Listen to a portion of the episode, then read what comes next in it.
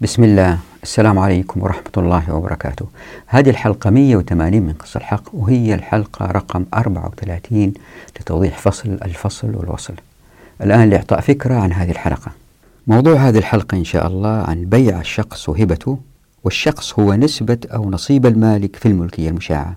وهنا في طلب بسيط أن المشاهدات والمشاهدين اللي ما شاهدوا حلقات الشركة في صعوبة جدا أنهم يتفاعلوا مع هذه الحلقة، يعني يمكن يفهموها بس في صعوبة يمكن يقتنعوا بمحتويات هذه الحلقة. طبعا هذه الحلقة والحلقة السابقة والقادمة كلها مترابطة وتتحدث عن أنه إن طبقنا الشريعة سنحصل على منتجات بجودة أعلى وبأقل هدر ممكن، ومن غير طبقية تؤدي إلى الاستعباد في المجتمع. فلأن أسهم الشركات بصيغتها المعاصرة اللي عارفينها الآن ما كانت معروفة في الشريعة، وفي سبب منطقي لهذا، لأن حركية مقصوصة الحقوق لن تؤدي لظهور هذه الشركات اللي يملك أسهمها ناس بعيدين عنها، فلم تظهر نوازل عن بيع مثل هذه الأسهم في الشريعة في السابق. وإذا تتذكروا زي ما وضحت في حلقات سابقة، فإن السبب في عدم ظهور هذه الشركات المعاصرة هو ليس عدم ظهور أسواق المال في الإسلام، لكن لأن أبواب التمكين كانت مفتوحة في الموارد والموافقات والمعرفة، ولأن التركيبة الإنتاجية في المجتمع كانت مبنية على أنواع من الشراكات اللي تحدثنا عنها: شركة الوجوه والأبدان والمفاوضة والمضاربة والعنان. كل هذه أدت إلى عدم ظهور الطبقة التي عندها فائض مالي كبير وأبواب التمكين مقفل أمامها، وبالتالي تضطر إلى المقامرة بشراء الأسهم وبيعها. هذه الطبقة لن توجد أصلا، وبالتالي لن تظهر أسواق مالية لخدمتها. لكن الذي حدث مع الأسف تقبل بعض الفقهاء المتأخرين لهذه الأسهم وكأنها ضرورة، لأن الشركات المعاصرة الكبيرة اللي شافوها اللي تنتج المنتجات المعقدة مثل الجوالات مثلا، مثل الطائرات، هذه شركات كبيرة وما تشتغل إلا بإدارة مركزية، وتركيبتها المالية إنها مبنية على الأسهم اللي يشتروها الناس في البورصات. فجميع هذه المنتجات المعقدة ظهرت على أيدي شركات ذات أسهم. فظن بعض الفقهاء أنه هذا هو الطريق الأمثل للإنتاج، واللي نحاول نبينه في كتاب قص الحق أنه هذا خلط. فهذا الذي حدث لهذه الشركات هو نبتة خالصة من أرض رأسمالية، وأنه مع الشريعة هذا لن يظهر. فكيف نولف الشريعة على حاجة أتت بها الرأسمالية، وبالتالي نتقبل التعامل مع هذه الأسهم برغم أن هذه الشركات التي نبتت من الرأسمالية تؤدي إلى تلويث الكرة الأرضية وتؤدي إلى الطبقية وما إلى ذلك من مسائل سلبية وضحناها في حلقات ماضية. مسألة أخرى مهمة هو أنه هذه الأسهم تجعل الناس اللي أملكوا هذه الأسهم بعيدين عن الشركات في الإنتاج، يعني أي واحد مالك لسهم ما له أي سلطة في التأثير في القرارات الإنتاجية للشركة اللي هو يملك سهمها. وفي هذا فصل بين ملاك الأسهم وبين الناس اللي هم مسؤولين في الشركة.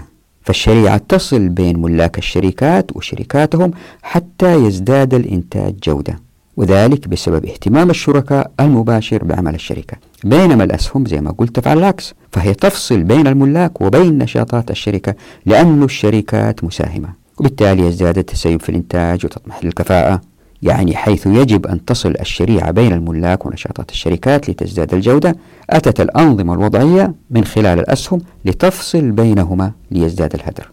يعني عندنا إشكالية فكرية في السؤالين الآتيين: إن كانت الأسهم مما هو ضروري للبشرية لرفع جودة الإنتاج، فلماذا لم تأتي بها الشريعة؟ السؤال الثاني: إن لم تكن ضرورية وبإمكاننا كمجتمع مسلم الاستغناء عنها، فكيف إحنا رايحين ننافس كمسلمين المنتجات المتقنة النابعة من منظومات حقوقية مختلفة عن الشريعة؟ سنتعامل مع هذين السؤالين في هذه الحلقة إن شاء الله بإذن الله. بعد كده أثير السؤال كتمرين عشان نفهم الإشكالية، إنه خلينا نقول جدلا أننا نريد أسلمة هذه الأسهم المعاصرة. يظهر سؤال، تتذكروا في حلقة ماضية تحدثنا عن بيع ما ليس عند الإنسان، وكان المرتكز هو حديث الرسول صلى الله عليه وسلم: لا تبع ما ليس عندك. فكيف يبيع مستثمر ما لأسهم وهو لم يقبض أعيان هذه الأسهم؟ يعني كيف تقبض ما تمثله أسهم الشركات؟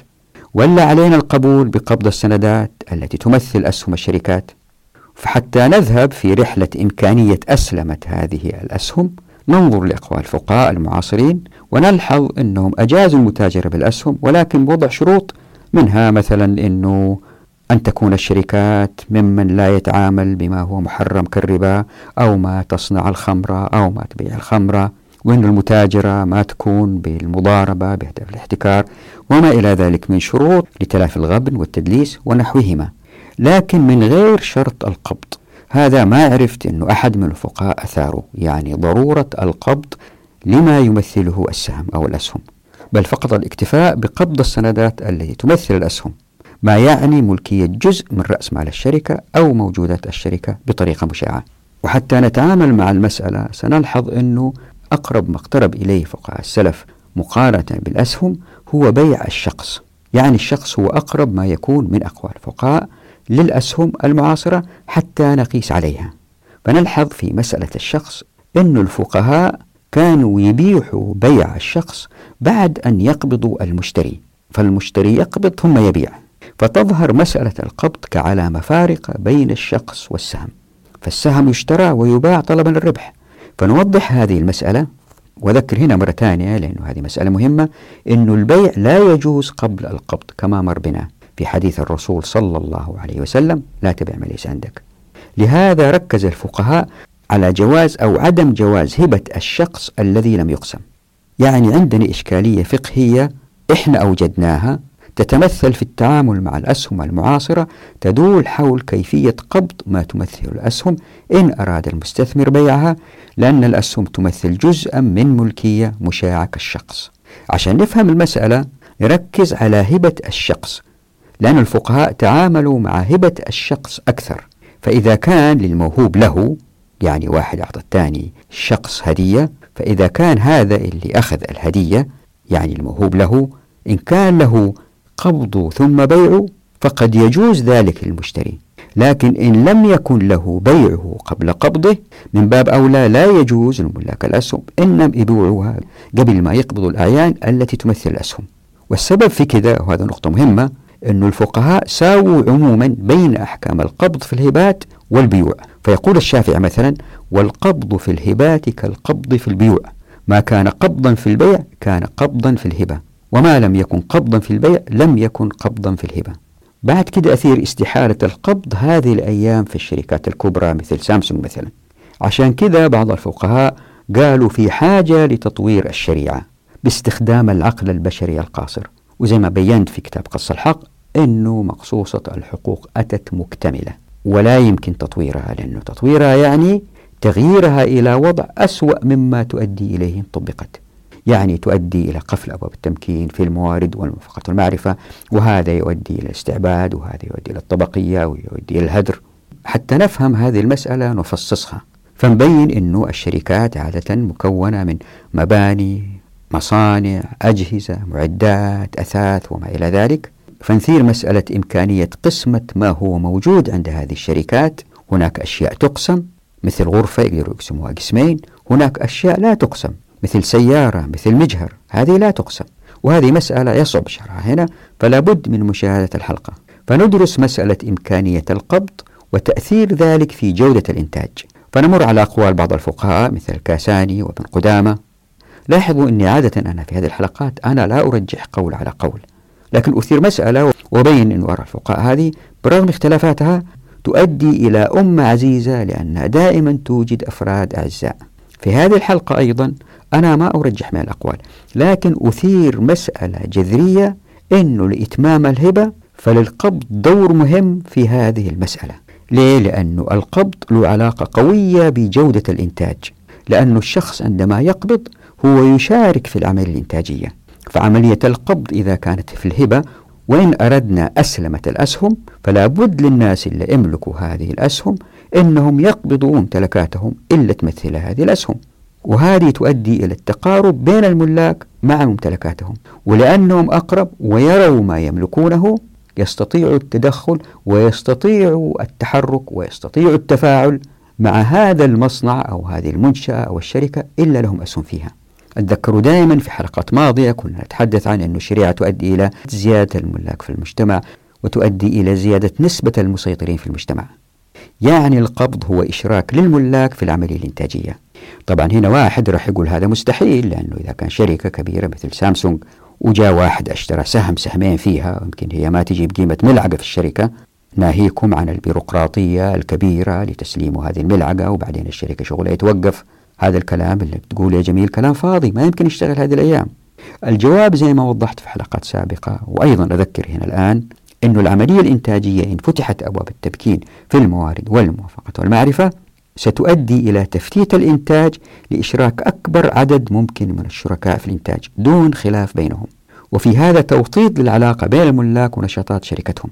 عشان كده فإن إصرار الشريعة على قبض الفرد لما اشتراه أو لما وهب له يعني أن القابض سيرى ويتلمس ويعيش مع ما اشتراه، وهذا ليس كبيع الأسهم المعاصرة وشرائها التي تعني بيع وشراء صكوك دون حتى الذهاب لموقع المصنع. يعني إذا كان تم الإصرار على القبض، أما أن يبيع المشتري نصيبه لما اشتراه بعد القبض أو أن ينخرط مع باقي الشركاء في العملية الإنتاجية. طبعا يمكن واحد بالتأكيد يقول هذا مستحيل. الجواب هو لابد من مشاهدة حلقات فصل الشركة. يعني فكرة شراء أسهم شركة بناء فقط على مقدار أرباحها ستضمحل إن طبقنا الشريعة، لأن الشركاء في العادة لن يبيعوا شخصهم إلا نادرا. يعني الواحد لما يبيع الشخص وهو شغال في شركة إن طبقنا الشريعة كأنه بيبيع ولده ولا بيبيع بيته اللي عاش فيه طول عمره، لأن الشركة هي عصب إنتاجهم، هم بيشتغلوا فيها، هم شركاء فيها. يعني في سبب جوهري يخلي الإنسان يبيع الشخص، وبالتالي تتغير الأسواق المالية حتى تلائم الوضع الذي إن طبقنا الشريعة سيظهر، وهذا مما نوضحه في هذه الحلقة. طبعا هذه الحلقة غير مكتملة، لأن هذه الحلقة والحلقات القادمة والسابقة كلها مع بعض موضوع واحد. فالحلقة القادمة نتحدث عن الشفعة في الشخص، وكل هذه المسائل اللي أثرناها، لا تبيع ما ليس عندك، البيع بالتراضي، القبض، فتح باب التمكين، التوثيق المتبادل، الخطط الإنتاجية، كل هذه المسائل التي تحدثنا عنها، الزكاة، كل هذه تشتغل مع بعض، وبحاول أربطهم أنا في كل حلقة. كل هذه تشتغل مع بعض وتؤدي إلى كفاءة أعلى في الإنتاج من غير ظلم أو هدر في المجتمع، ومن غير طبقية، وطبعا بالتأكيد الاحتكار ما هو موجود. كل هذا يؤدي إلى مجتمعات تعيش بعزة وسعادة من غير تلويث الكرة الأرضية. يعني حتى لو كان حكموا غير المسلمين بمقصوصة الحقوق، سيخف التلويث في الكرة الأرضية إن لم ينتفي، وهذا من إعجاز الشريعة. يعني المسألة الجوهرية اللي بتحاول هذه الحلقات تبينها أن الهيكلية الإنتاجية الآن في النظم الرأسمالية واللي استوردناها تؤدي ومن خلال الاحتكار ومن خلال الأسهم إلى إقناعنا أنه لن نصل إلى هذه الجودة العالية من الإنتاجية والأجهزة المتقنة إلا بشركات عظمى كبيرة، وهذه الشركات لها أسهم. بينما كتاب قص الحق يبين أنه في طريق آخر، ألا وهو زيادة عدد الأفراد اللي اشتغلوا في المصانع وهم يملكوها، وأنه تفاعل هؤلاء، لأنه الناس كثر اللي بيشتغلوا، بالتالي الملاك يصيروا كثر، يؤدي إلى تفتيت العملية الإنتاجية من خلال أعراف، ويتحدثنا عنها سابقا. عندها إصرار الشريعة على القبض ثم البيع يكون مبرر ومفهوم وواضح. ليه؟ لأن القبض يقرب الملاك مما يملكوه، بينما الأسهم تبعد الملاك مما يملكوه، وفي الوسط في الطبقة التنفيذية، وهذا يؤدي إلى هدر وضياع، وبالتأكيد التلويث، لأنه يؤدي إلى الطبقية. فالأثرياء زي ما وضحت في حلقات سابقة يستهلكوا أكثر بكثير مما يحتاجوا. وأفكر دائما نحن ما نقول للأثرياء لا تستهلكوا، نقول لهم لا، استهلكوا زي ما تبغوا وأجمعوا من المال زي ما تبغوا، لكن لا يكون هذا بظلم الآخرين، بقفل أبواب التمكين عليهم، وتحتكروا أنتم كل طرق الإنتاج، وهذا يؤدي إلى الظلم والاستعباد. والشريعة أتت لتحرير البشر من البشر حتى تكون العبودية لله عز وجل. طبعا زي ما ذكرت مرارا أن الحلقة هذه لا تفهم بمعزل عن الحلقة السابقة والقادمة. الحلقة القادمة إن شاء الله نتحدث عن الشفعة في الشخص، وهي حلقة مهمة لتوضيح إمكانية أو عدم إمكانية التقسيم والقبض. والآن إلى التوضيح. زي ما قلت، لأن الشريعة لم تطبق، ظهرت شركات معاصرة إلا يملكوها من خلال الأسهم، بعيدين عن الشركات وما يشتغلوا فيها، وحتى أحيانا ما يدروا هي فين وإيش مكوناتها. هذا وضع لم يكن موجود إن طبقنا مقصوصة الحقوق، لهذا لم تكن هنالك نوازل في كتب الفقه الواحد منها يمكن يتقصى المسألة. وإذا تتذكروا وضحت أنه السبب في عدم ظهور هذه الشركات إلا أسهمها يملكوها ناس ما يشتغلوا فيها هو ليس في عدم ظهور أسواق المال في الإسلام، لكن لأن أبواب التمكين كانت مفتوحة لدرجة كبيرة مع تطبيق الشريعة، يعني إن طبقت الشريعة فإن أبواب التمكين ستفتح أكثر وأكثر، وبالتالي تنتفي الحاجة لظهور هذه الشركات، لأن الطبقة التي تقامر بشراء الأسهم وبيعها لن توجد أصلا، وبالتالي لن تظهر أسواق مالية لخدمتها. ففي الأيام هذه، ولأن أبواب التمكين مغلقة ومع ظهور الأثرياء المتمكنين بسبب الاحتكار، ظهرت الحاجة لتنمية الأموال للأثرياء بملايين الدولارات ولمتوسطي الدخل بآلاف الدولارات، واللي يمكن أكثركم زي ما أنتم عارفين، ويمكن بعضكم منهم ما يستطيعوا بدء أي مشروع، لأن هذه المشاريع تحتاج إلى موافقات وإلى معرفة وإلى موافقات من الحكومات، وكل هذه تحتاج إلى أموال كثيرة، وبالتالي كان الاتجاه لاستثمار المدخرات في أسواق المال. لكن اللي صار أن المجتمع المسلم بقيادة بعض الفقهاء تقبل هذه الشركات وكأنها تطور يتطلب العصر، والسبب في ذلك أن التقنية الحديثة والمنتجات المتقنة الحديثة ظهرت على أيدي الشركات الكبيرة ذات الأسهم. طبعا هذا زي ما بنحاول نبين في كتاب قص الحق، هذا خلط، واللي يحاول يسوي كتاب قص الحق هو دحض هذا الواقع الناتج من عدم تطبيق الشريعة، يعني هذا جحر ضب. فاللي تحاول تسويه الشريعة من خلال حركيات تؤدي لظهور شراكات يعمل بها من يملكها، وهذه وضحناها في فصل الشركة، هو وصل ملاك الشركات بشركاتهم ليزداد الإنتاج جودة ووفرة بسبب اهتمام الشركاء المباشر بأعمال الشركة، بينما الأسهم تفعل العكس، الأسهم تفصل بين الملاك وبين نشاطات الشركة، والسبب هو أن هذه الشركات هي شركات مساهمة، فيزداد التسيب في الإنتاج وتضمحل الكفاءة، يعني حيث يجب أن تصل، يعني توصل أن تصل الشريعة بين الملاك ونشاطات الشركات لتزداد الجودة، أتت الأنظمة الوضعية من خلال الأسهم لتفصل بينهما ليزداد الهدر. يعني في إشكالية فكرية يمكن نحاول نفصصها في سؤالين. السؤال الأول، إذا كانت الأسهم مما هو ضروري للبشرية لرفع جودة الإنتاج، لماذا لم تأتي بها الشريعة؟ السؤال الثاني، وإن لم تكن ضرورية وبإمكاننا كمجتمع مسلم الاستغناء عنها، فكيف سننافس المنتجات المتقنة النابعة من منظومات حقوقية مختلفة عن الشريعة؟ بالنسبة للسؤال الثاني فإن الإجابة هي هدف هذا الكتاب، وبالنسبة للسؤال الأول فإن الإجابة هي أن الشريعة لم تأتي بمقصوصة حقوق للتعامل مع بيع الأسهم، لأنه ما لها حاجة أصلا، وأن المنتجات ستزداد جودة مع شراكات يملكها من يعملون بها أو بالقرب منها. فالأسهم تعني باختصار زي ما مر بنا في حلقات ماضية لا يدرك ما يدور في الشركة، وكأن الشركة مال سائب، وهذه وضحناها سابقا، حتى وإن كانت هناك نظريات في المحاسبة للسيطرة على تحركات الأموال داخل الشركة، وكانت في مئات البرامج التدريبية لاستخراج الأفضل من الموظفين، فإن التطبيق شيء آخر. ناهيكم عن الهدر الذي تحدثنا عنه في الفصول السابقة، وعن قلة اهتمام العاملين، لأن الحافز هو بقدر جلد العمال لاستخراج أعلى عطاء منهم وبأقل أجر ممكن. طيب، خلينا نقول أننا الآن نريد أسلمة هذه الأسهم المعاصرة، كيف تباع الأسهم وأعيانها لم تقبض؟ وكيف تقبض ما تمثله أسهم الشركات؟ أو علينا القبول بقبض السندات التي تمثل أسهم الشركات؟ طب الآن خلينا نحاول إمكانية حدوث هذه الأسلمة، يعني هذه الأسهم اللي تداولوها في الأسواق، خلينا نحاول ونفكر كيف يمكن نخليها في إطار إسلامي. إذا واحد نظر لأقوال الفقهاء المعاصرين سيلحظ أنهم أجازوا المتاجرة بالأسهم، ولكن بوضع شروط عدة، منها أن الشركة المراد شراء أو بيع أسهمها يجب أن تكون من الشركات التي لا تتعامل بما هو محرم، كالتعامل بالربا أو تصنيع أو بيع ما حرمته الشريعة كالخمور، وأن لا تكون المتاجرة مضاربة بهدف الاحتكار من خلال بيع أسهم كثيرة لخفض سعر سهم ما، وهكذا من شروط عامة وضعتها الشريعة للبيع لتلافي الغبن والتدليس.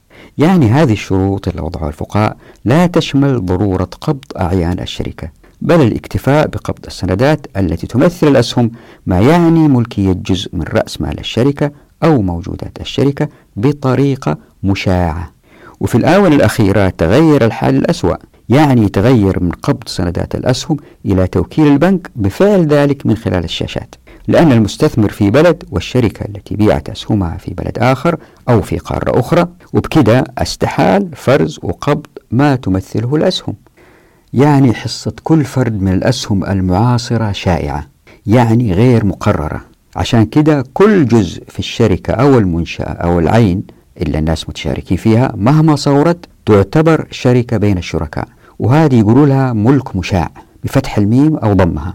ونسبة أو نصيب المالك من هذه الملكية هي ما تعكسه الأسهم، وقد عرفت مثل هذه النسب في الشريعة بالشخص.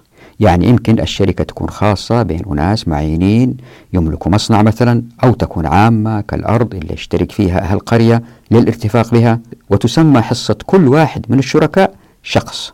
والمسلمين في السابق وهبوا الشخص بعضهم لبعض وتبايعوا فيما بينهم، لذلك نجد لها أحكام في كتب الفقه. وهذا يعني أنه الشخص هو أقرب ما يكون في الشريعة للأسهم المعاصرة حتى نقيس عليه. فإذا نظرنا إلى أقوال الفقهاء في بيع الشخص نلحظ أن ظاهرة بيع الشخص بعد شرائه مباشرة كما هي حال الأسهم لم تكن آفة تضطر الفقهاء لمناقشة نوازلها.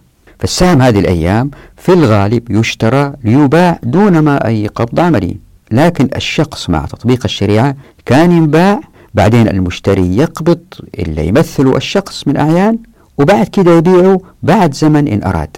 عشان كده والله أعلم إذا واحد نظر إلى أقوال الفقهاء في البيع قبل القبض نجدهم يركزون على هبة الشخص أكثر من تركيزهم على بيعه، وذلك لندرة بيع الشخص مباشرة بعد الحصول عليه دون قبضه. هذه تفصيلة مهمة يا ريت نلتفت لها. عشان كده ظهرت أسئلة حول حق التصرف في الموهوب قبل قبضه أكثر من مناقشة ما بيع قبل قبضه إن كان شخص، ذلك أن مسائل البيع قبل القبض كانت محسومة بالنسبة للفقهاء على أنها لا تجوز كما مر بنا. يعني إحنا بنواجه إشكالية فقهية في التعامل مع الأسهم المعاصرة تدور حول كيفية قبض ما تمثله الأسهم إن أراد المستثمر بيعها، لأن الأسهم تمثل جزءا من ملكية مشاعة كالشخص. يعني عشان نفهم المسألة لابد من التركيز أيضا على هبة الشخص. فإن كان للموهوب له التصرف فيما وهب له قبل قبضه ببيعه فقد يجوز ذلك للمشتري، وعندها بالقياس الواحد يقدر يقول تجوز المتاجرة بالأسهم. ليه؟ لأن الفقهاء عموما ساووا بين أحكام القبض في الهبات والبيوع. فيقول الشافعي مثلا: والقبض في الهبات كالقبض في البيوع، وما كان قبضا في البيع كان قبضا في الهبة، وما لم يكن قبضا في البيع لم يكن قبضا في الهبة. خلينا ننظر الآن لهذا النص الذي جاء في المجموع: وما جاز بيعه من الأعيان جاز هبته، لأنه عقد يقصد به ملك العين فملك به ما يملك بالبيع، وما جاز هبته جاز هبة جزء منه مشاع، لما عمر بن سلمة الضمري أن رسول الله صلى الله عليه وسلم خرج من المدينة حتى أتى الروحاء فإذا حمار عقير، فقيل: يا رسول الله هذا حمار عقير، فقال: دعوه فإنه سيطلبه صاحبه. فجاء رجل من فهر فقال: يا رسول الله إني أصبت هذا فشأنكم به. فأمر النبي صلى الله عليه وسلم أبا بكر بقسم لحمه بين الرفاق، ولأن القصد منه التمليك والمشاع كالمقسوم في ذلك. فصل: وما لا يجوز بيعه من المجهول، وما لا يقدر على تسليمه، وما لا يتم ملكه عليه كالمبيع قبل القبض لا تجوز هبته، لأنه عقد يقصد به تمليك المال في حال الحياة فلم يجوز فيما ذكرناه كالبيع. وبالتأكيد اللي يدور في أذهان الكثير منكم أنه القبض يستحيل في الشركات المعاصرة القوية، وهي اللي بتثري حياتنا بالمنتجات، مثل شركة أبل، سامسونج، مرسيدس. هذه الشركات كلها بتصنع منتجات.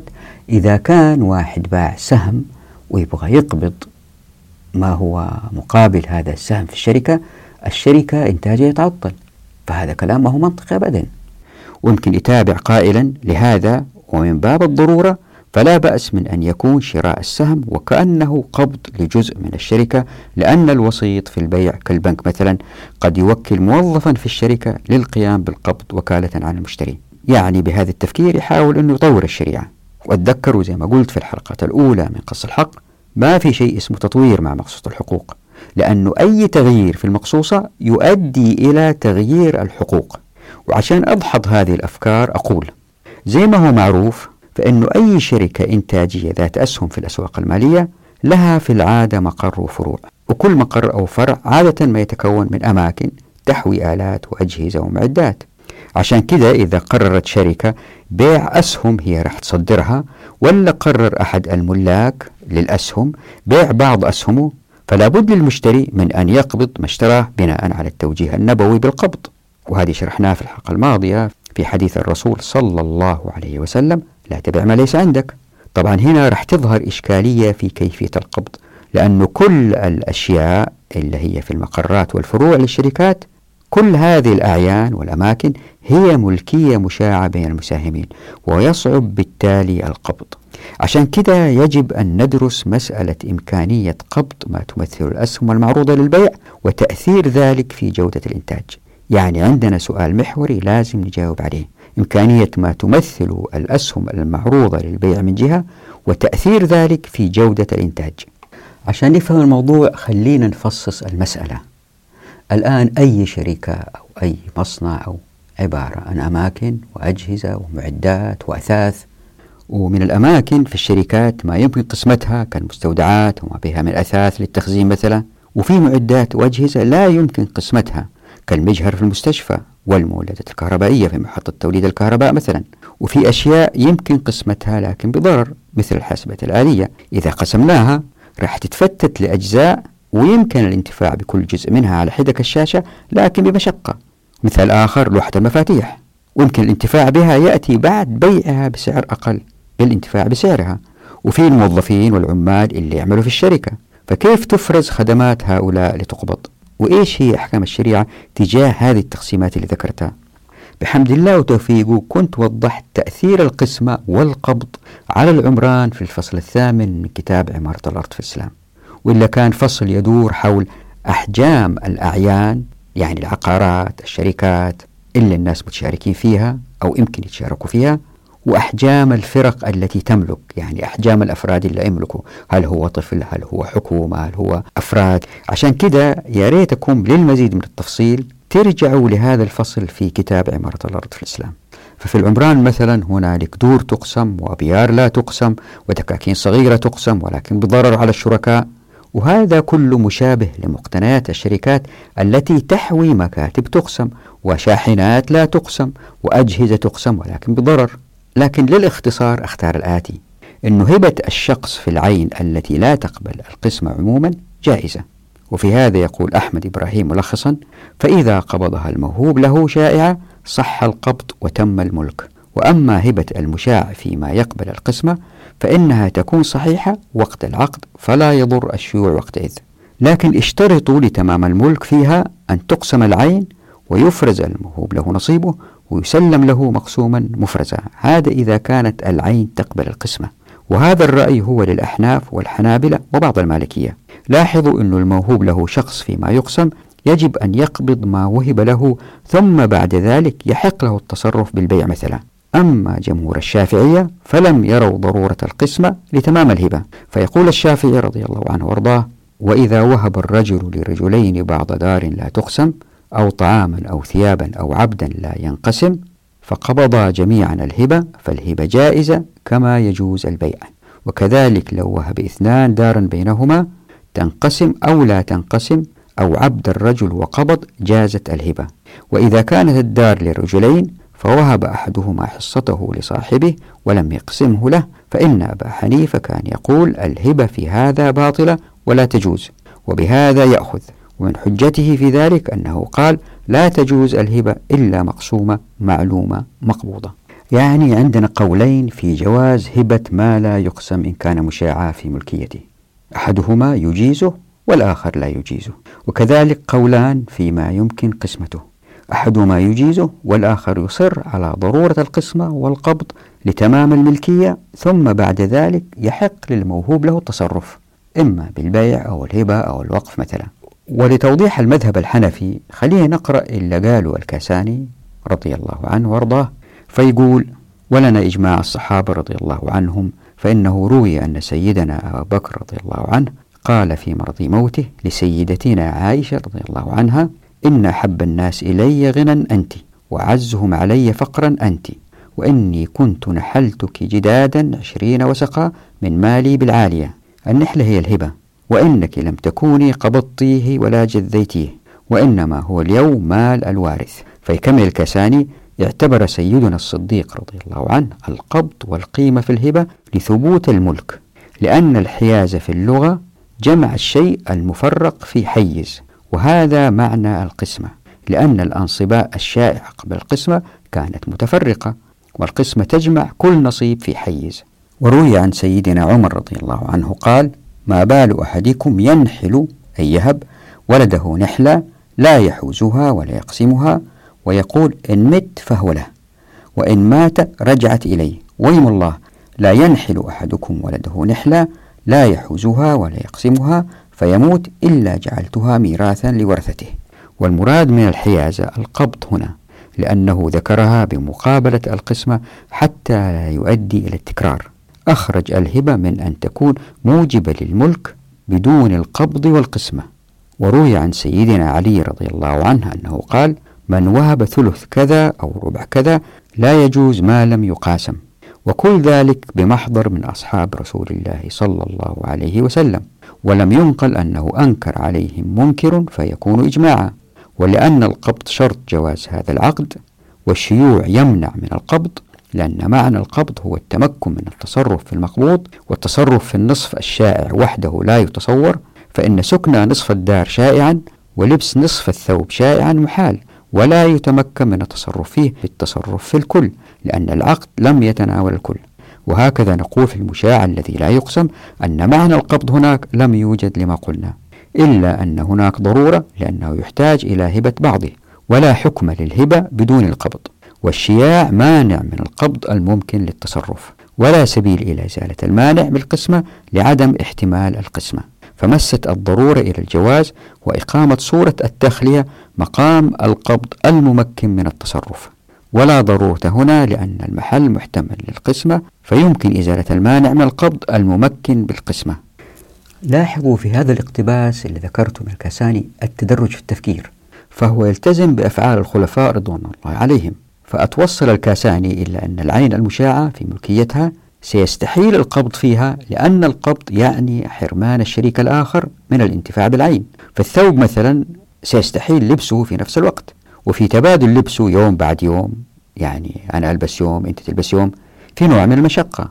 نفس الشيء ينطبق على الهاتف الجوال هذه الأيام مثلا. لذلك فإن القبض فيه غير ممكن، لأن معنى القبض هو التمكن من التصرف في المقبوض. لكن لأنه في ضرورة في الهبة لقبض بعضه، ولا وسيلة لإزالة هذا المانع من القبض بسبب الشيوع، فكان الحل بتخلية الواهب للعين لتقوم التخلية مقام القبض الذي سيمكن الموهوب له من التصرف، لأن العين لا تقبل القسمة. عشان كده لابد من قسمة ما يمكن قسمته لإتمام الهبة. لاحظوا أني أنا ما بحاول أرجح بين الأقوال، أنا فقط بأثير القبض كشرط لإتمام الهبة، حتى نرى دورها في جواز الهبة من عدمها، كما هو واضح مما نحله يعني وهبه مثلا سيدنا الخليفة الصديق رضي الله عنه وارضاه في الاقتباس السابق لأم المؤمنين عائشة رضي الله عنها وارضاها. الآن خلينا نقرأ اللي قاله ابن قدامة رحمه الله في هذه المسألة. وتصح هبة المشاع، وبه قال مالك والشافعي. قال الشافعي: سواء في ذلك ما أمكن قسمته أو لم يمكن. وقال أصحاب الرأي: لا تصح هبة المشاع الذي يمكن قسمته، لأن القبض شرط في الهبة، ووجوب القسمة يمنع صحة القبض وتمامه، فإن كان مما لا يمكن قسمته صحت هبته لعدم ذلك فيه. فزي ما انتم شايفين وملاحظين اللي شغل الأئمة الفقهاء الكبار هي مسألة القبض، هي مسألة مهمة. والسبب في هذه الأهمية بالنسبة لي أنا في كتاب قص الحق أنه القبض له تأثير في جودة الإنتاج.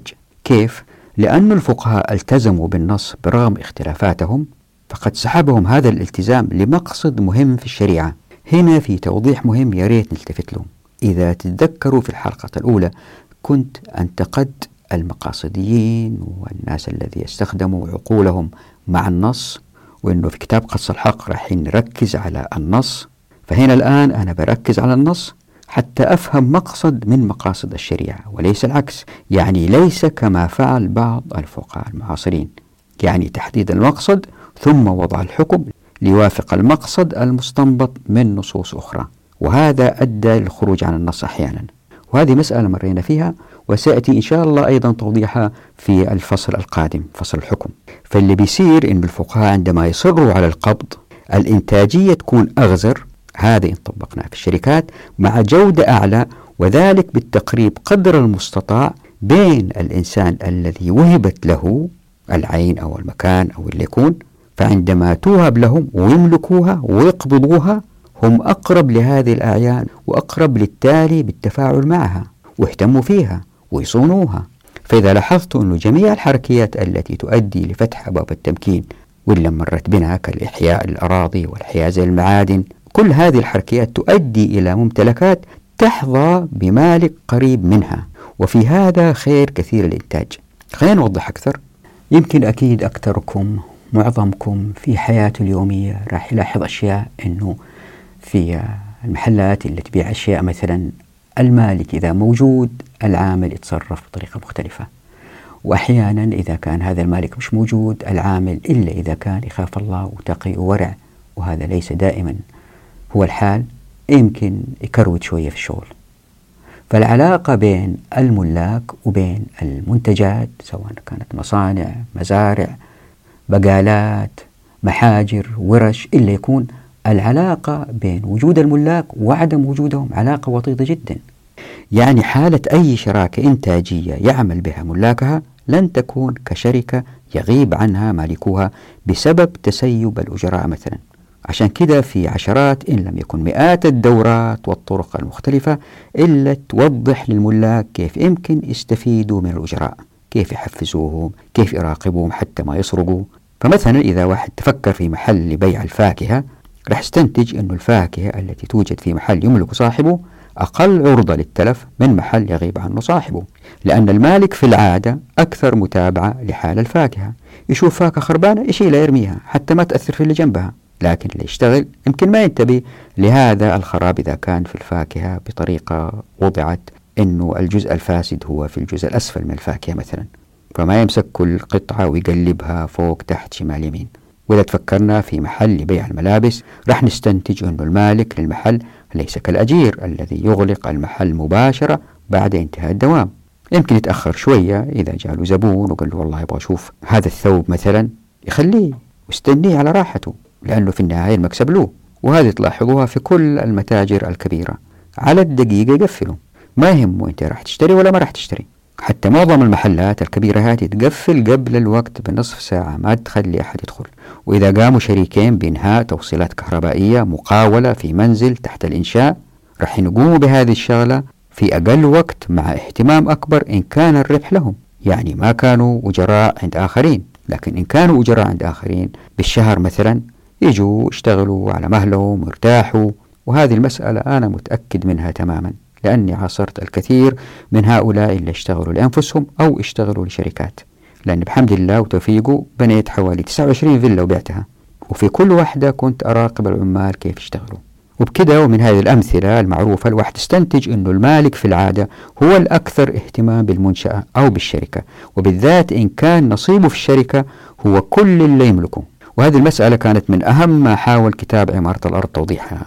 فإن وظفت هذه العلاقة الحميمية المتصفة بالقرب بين المالك وما يملكه بسبب الإصرار على القبض في الشركات، فإن هذا يعني إشراك ملاك الأسهم أو الشخص في العملية الإنتاجية، وفي هذا خير كثير للأمة.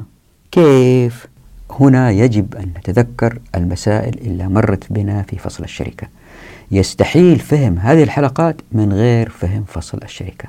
فإذا تذكروا في فصل الشركة أن العملية الإنتاجية إن فتحت أبواب التمكين بحركيات الشريعة ستؤدي إلى تفتيت الإنتاج لإشراك أكبر عدد ممكن من الشركاء في الإنتاج دون خلاف بينهم، وفي هذا توطيد العلاقة بين الملاك ونشاطات شركتهم.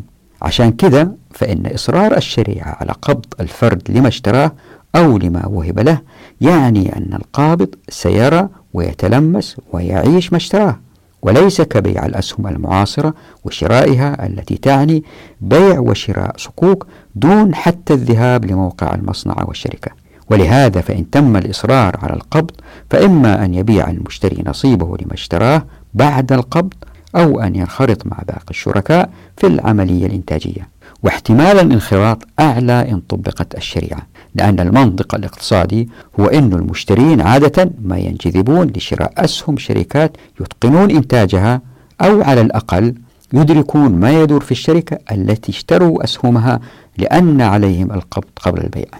يعني فكرة شراء أسهم شركة ما فقط بناء على مقدار أرباحها ستضمحل إن طبقت الشريعة، لأن الشركاء لن يبيعوا شخصهم إلا نادرا لانخراطهم هم بأنفسهم في نشاطاتها، فالشركة هي عصب حياتهم. اتذكروا أن الناس متقاربين في الدخل، اتذكروا أن الشريعة فتحت أبواب التمكين في الموارد والموافقات والمعرفة، اتذكروا أنه ما في أيدي عاطلة.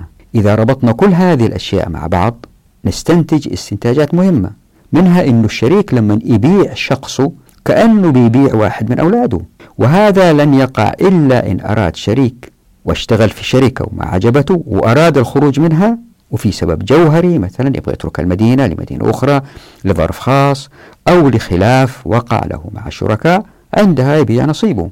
يعني فكرة ظهور سوق للأسهم ستقتل في مهدها، لكن ستظهر أسواق لتدل الناس على الشراكات أو المصانع التي يريد أحد الشركاء الخروج منها، ليحل المشتري للشخص كشريك فاعل محل البائع. شفتوا العقل البشري كيف قاصر؟ طيب يمكن واحد يسأل هنا، لماذا لا يقع هذا التقارب بين ملاك الأسهم والشركات المعاصرة؟ الإجابة هي أن المشتري زي ما هو معروف، أقصد المشتري للأسهم في الشركات المعاصرة، ما يعرف في الغالب أين هي مباني المصنع.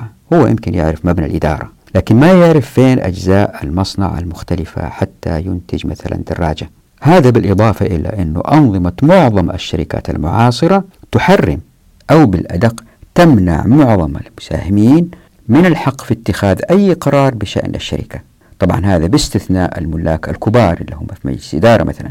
والسبب هو لأنه هذا سيعيق الإنتاج بسبب هيكلية المصانع ذات الطابع المركزي، فوردزم مثلا. يعني المصانع الحالية مركبة بطريقة أنه ما يمكن للناس اللي يملكوا الأسهم أنهم يتدخلوا ولا التصنيع يتكركب، وهذا الذي لن يقع مع تطبيق الشريعة. ليه؟ لأنه هيكلية التصنيع مختلفة ومجزأة زي ما وضحت في فصل الشركة، وإن شاء الله يأتي تفصيل أكثر في فصل المعرفة بإذن الله. ولأنه من حق أي مالك في الشريعة المطالبة بالقسمة وقبض نصيبه، ناهيكم عن حقه في اتخاذ قرارات تمس وتطور الإنتاج. وهذا التقريب بين الملاك وممتلكاتهم يتضح من مراجعة حقوق الشفعة. يعني موضوع الحلقة القادمة إن شاء الله هو الشفعة في الشخص، ولأنه موضوع طويل ما حبيت أضيفه لهذه الحلقة. نراكم على خير، في أمان الله ودعواتكم.